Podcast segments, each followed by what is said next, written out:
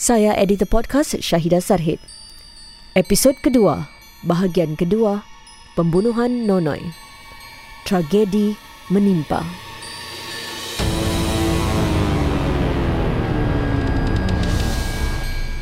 Diari Mahkamah. Jangan nangislah. Diam. Kalau tidak, papa masuk dalam air.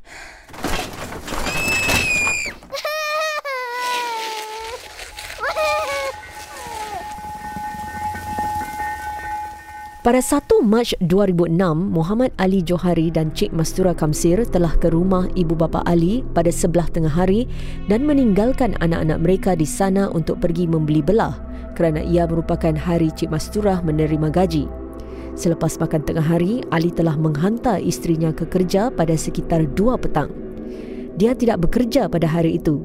Jadi dia kembali ke flat mereka di Circuit Road sekitar 2 suku petang. Selepas beberapa ketika dalam kenyataannya kepada polis, dia berkata dia telah membawa Nonoy berjalan-jalan dan kemudian Nonoy mula menangis. Ali membawanya ke kedai tetapi Nonoy tidak mahu Ali membelikannya gula-gula. Ali kemudian ke flat kawannya yang berdekatan tetapi kawannya tiada di rumah. Ali terus kembali ke flatnya. Sepanjang ini Nonoy terus-terusan menangis dan mahu kembali ke rumah datuk neneknya. Ini yang menimbulkan kemarahan Ali. Ali membuka televisyen dan radio dan Nonoy mula menangis. Tertuduh yang memang panas baran menampar pipi dan menumbuk kaki dan tulang rusuk Nonoy untuk cuba menghentikannya daripada berterus-terusan menangis. Nonoy menangis dengan lebih kuat. Menurut Ali, tumbukan itu bukan tumbukan yang kuat yang akan mencederakan kanak-kanak itu. Dia memberitahu Nonoy untuk diam dan jika tidak, dia akan memasukkan Nonoy ke dalam air. Nonoy tidak berhenti menangis. Dalam kemarahan, Ali menarik tangannya dan memaksanya ke tandas di dapur. Dia terus mengancam Nonoy akan memasukkannya ke dalam air. Nonoy terus menangis dengan kuat. Terdapat satu baldi merah di dalam tandas itu.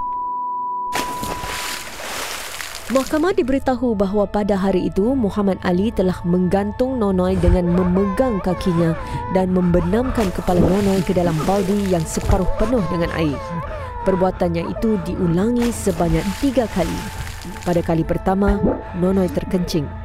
Muhammad Ali mendakwa dia kemudian membersihkan kemaluannya dengan menggunakan tangan kiri dengan kasar dan cepat. Dia menafikan menodai kemaluan Nonoy dengan jarinya.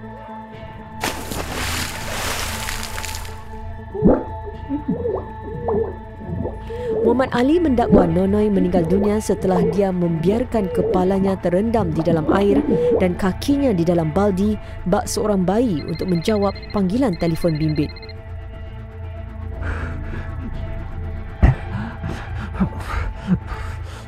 Ali kemudian menekan perutnya dan meniup udara ke mulutnya tetapi Nonoy tidak bergerak.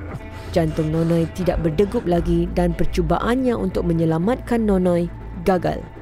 Menurut Ali, apabila dia melihat Nonoy dalam keadaan sedemikian, dia mula takut kerana budak itu telah meninggal dunia. Pakar psikologi klinikal yang juga pengasas I'm Possible Psychological Services Encik Muhammad Haikal Jamil berkata, ada kalanya faktor stres mendorong seseorang melakukan penderaan sehingga tidak sedar penderaan yang dilakukan itu adalah ke atas budak kecil. Faktor yang pertama yang menyebabkan penderaan berlaku ialah impuls control atau kesukaran untuk uh, mengawal impuls mereka. Jadi uh, antara contoh uh, masalah impuls control termasuk kalau kita lihat, lihat dalam berita eh, mereka yang membuatkan upskirt video, mereka yang uh, melakukan jenayah seperti uh, pornografi uh, dan dan sebagainya lah. Dan selalunya adalah satu impuls control di mana mereka akan cuba mendapatkan sesuatu tanpa memikirkan, tanpa mengawal diri mereka dan apabila mereka dalam kes penderaan kanak-kanak itu selalunya berlaku apabila mereka tidak dapat meng- mengawal rasa kemarahan mereka. Dan oleh itu ia akan mendatangkan mereka membuat mereka menjadi eksplosif. Kalau ada sesuatu ter- terjadi mereka akan meledak dan akan memukul memarahi anak itu. Uh, lagi satu sebab ialah yang saya panggil sebagai um, un- unrelenting standards. Okey atau mempunyai uh, standard-standard yang tinggi terhadap anak mereka. Kerana sebagai seorang dewasa mereka mempunyai standard yang tinggi kepada anak mereka. Mereka merasakan bahawa anak itu boleh melakukan seperti seorang dewasa. Jadi kalau mereka melihat anak itu menangis bilang kau jangan nangis diam. Kan? Mereka expect anak mereka itu akan akan diam. Tapi sedangkan seorang dewasa kalau dia menangis saya bilang diam suka mungkin seorang dewasa lebih mudah untuk uh, kontrol dia punya emosi dan tapi untuk seseorang yang itu mereka tidak akan melakukan sesuatu sesuatu gitu. Dan kadang-kadang anak itu mereka sedangkan kadang-kadang anak itu mereka tidak melakukan kesilapan. Kadang-kadang mereka hanya bermain saja. Jadi apabila kita mempunyai satu uh, standard yang yang sesuai untuk anak mereka untuk anak kita ini akan mengelakkan daripada penderaan Ikuti bagaimana mayat Nonoi akhirnya dijumpai dalam bahagian ketiga episod kedua Diari Mahkamah mengenai kisah pembunuhan Nonoi.